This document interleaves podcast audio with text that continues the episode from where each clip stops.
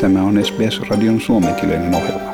Muita mielenkiintoisia aiheita löytyy osoitteesta sbs.com.au kautta finnish.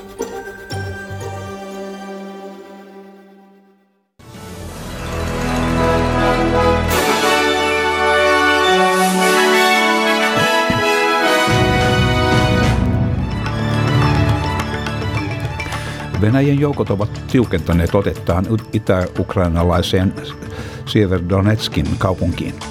YK varoittaa, että Venäjän hyökkäys Ukrainaan ajaa ihmisiä köyhyyteen ja lisää maailman ruokaturvattomuutta. Ja Australian ulkoministeri Penny Wong lähtee tällä viikolla uuteen Seelantiin ja Solomon saarille. Ja Australian minimipalkka nousee 5,2 prosentilla Fair Work Commissionin päätöksen mukaan. Pääministeri Anthony Albanese pitää minimipalkan korotusta tervetulleena. Uuden tutkimuksen mukaan Australiassa koetaan ennennäkemätön määrä verkkohuijauksia. Ja Australian punainen risti tarvitsee lisää vere, veren luovottajia. Ja sitten varsinaisiin uutisiin. Venäjän joukot ovat tiukantaneet otettaan itä-ukrainalaiseen Severodonetskin kaupunkiin sulkien kaupungin asukkaiden viimeisiä evakointireittejä. Alueen kuvernööri Sergei Gaidai kertoi kaikkien kaupungin siltojen nyt olevan tuhottuja, tehden humanitaariset avuntoimitukset ja jäljellä olevien asukkaiden evakuoinnit mahdottomaksi. Hän sanoi 70 prosentin kaupungista olevan venäläisten vallassa, mutta jäljellä olevat puolustajat eivät ole vielä täysin saarettuja. Ja YK varoittaa, että Venäjän hyökkäys Ukrainaan ajaa ihmisiä köyhyyteen ja lisää maailman ruokaturvattomuutta. YK on ihmisoikeusvaltuutettu Michelle Bachelet sanoo nousevien elintarvike- ja ruokahintojen ajavan yli 300 miljoonaa ihmistä pahaan ruokaturvattomuuteen tulevan vuoden kuluessa. Hän sanoo tämän olevan vielä suuremman haasteen Ukrainassa Venäjän hyökkäyksen johdosta. The war in Ukraine continues to destroy the lives of many, causing havoc and destruction. The horrors inflicted on the civilian population will leave their indelible mark, including on generations to come. Its social, economic, and political ramifications ripple across the region and globally with no end in sight. Siinä YK on ihmisoikeusvaltuutettu Michelle Bachelet. Ja ulkoministeri Penny Wong lähtee tällä viikolla uuteen Seelantiin ja Solomon saarille neuvottelemaan alueellisesta turvallisuudesta ja ilmastonmuutoksesta. Senaattori Wong lentää ensin Wellingtoniin, missä hän tapaa Uuden-Seelannin ulkoministerin huomenna torstaina. Perjantaina hän matkustaa Solomon saarille neuvotellakseen pääministeri Massey Sogobaren kanssa ja minimipalkka siis nousee 5,2 prosentilla Fair Work Commissionin päätöksen mukaisesti. Vuotuisessa palkkojen arvioinnissaan komissio viittasi elinkustannusten kustannusten nopeaan nousuun sekä inflaatioon arvioituun nousuun päätöksenteossaan. Päätöksen mukaan valtakunnallinen minimipalkka nousee 20 dollarista ja 33 sentistä tunnissa uuteen 21 dollarin ja 38 sentin tuntipalkkaan.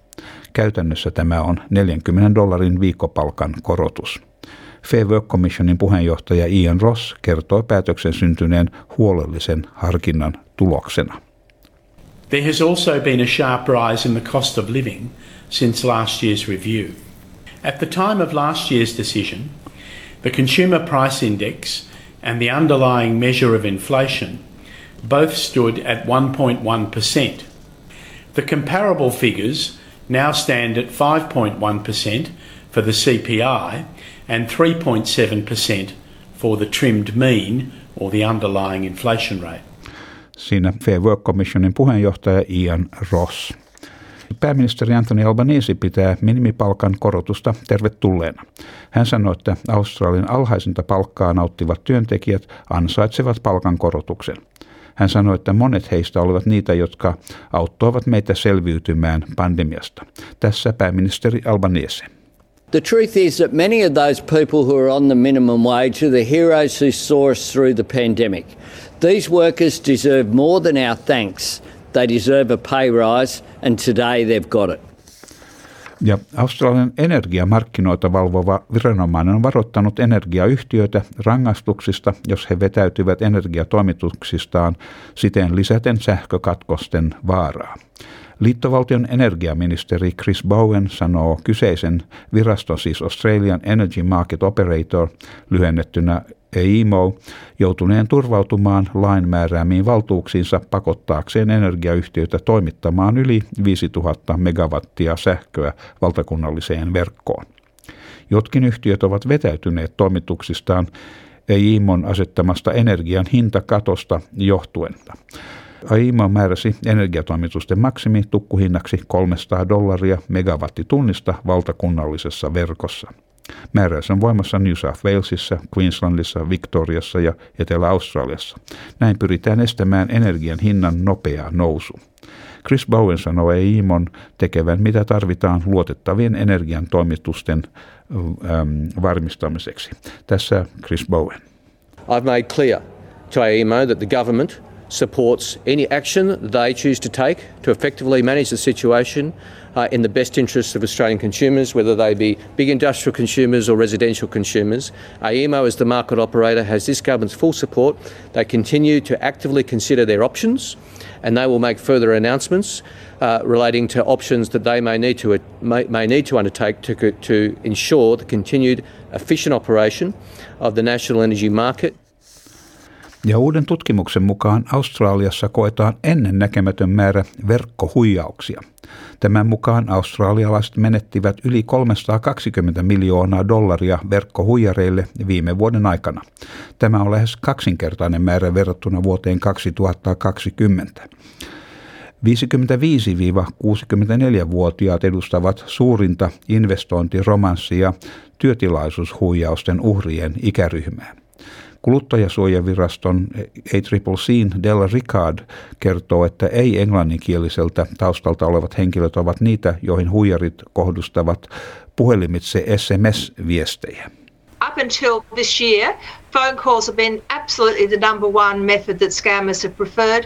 Because they're being stopped, they're instead using SMS messages where they might then try and connect later, um, social media, encrypted apps, all of these things to reach you and to con you. Näin kuluttajasuojaviraston ACCCin Della Ricard. Ja vilustumis- ja influenssatapausten lisääntyessä sekä myös COVID-19 ja kiireinen elämänmeno yleensä on vähentänyt verenluovuttajien määrää.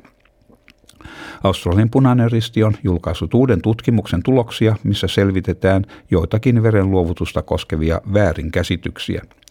Punaisen ristin Jennifer Salter sanoi, että sanoi järjestön tarvitsevan 140 000 uutta luovuttajaa tulevan vuoden kuluessa.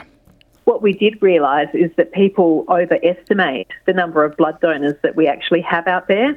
And they also don't realise that we need a lot more blood than they actually um, take into account.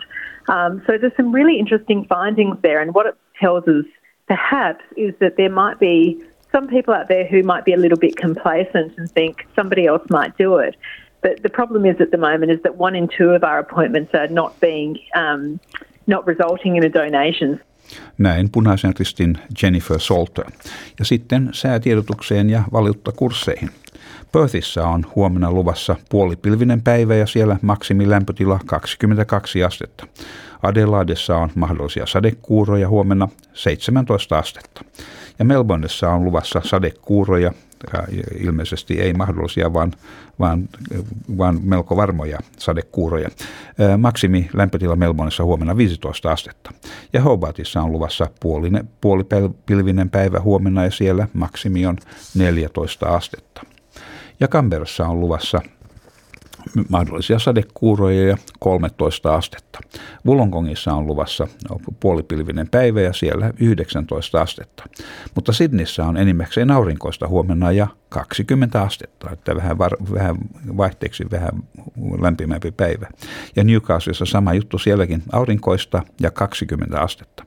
Brisbaneissa on myöskin enimmäkseen aurinkoinen päivä ja 24 astetta. Ja sitten pohjoiseen menossa Townsvillessä on huomenna puolipilvinen päivä ja siellä 27 astetta. Ja Kensissä on myöskin luvassa puolipilvinen päivä huomenna ja 28 astetta. Ja Darwinissa siellä on aurinkoista, hieno keli ja 33 astetta päivän maksimi Darwinissa huomenna. Ja Helsingissä tänään on hieno kesäinen päivä aurinkoista ja maksimilämpötila 19 astetta. Ja Australian dollarin kurssi on 0,65 euroa ja euron kurssi on 1,51 Australian dollaria. Ja siinä olivat tämänkertaiset uutiset.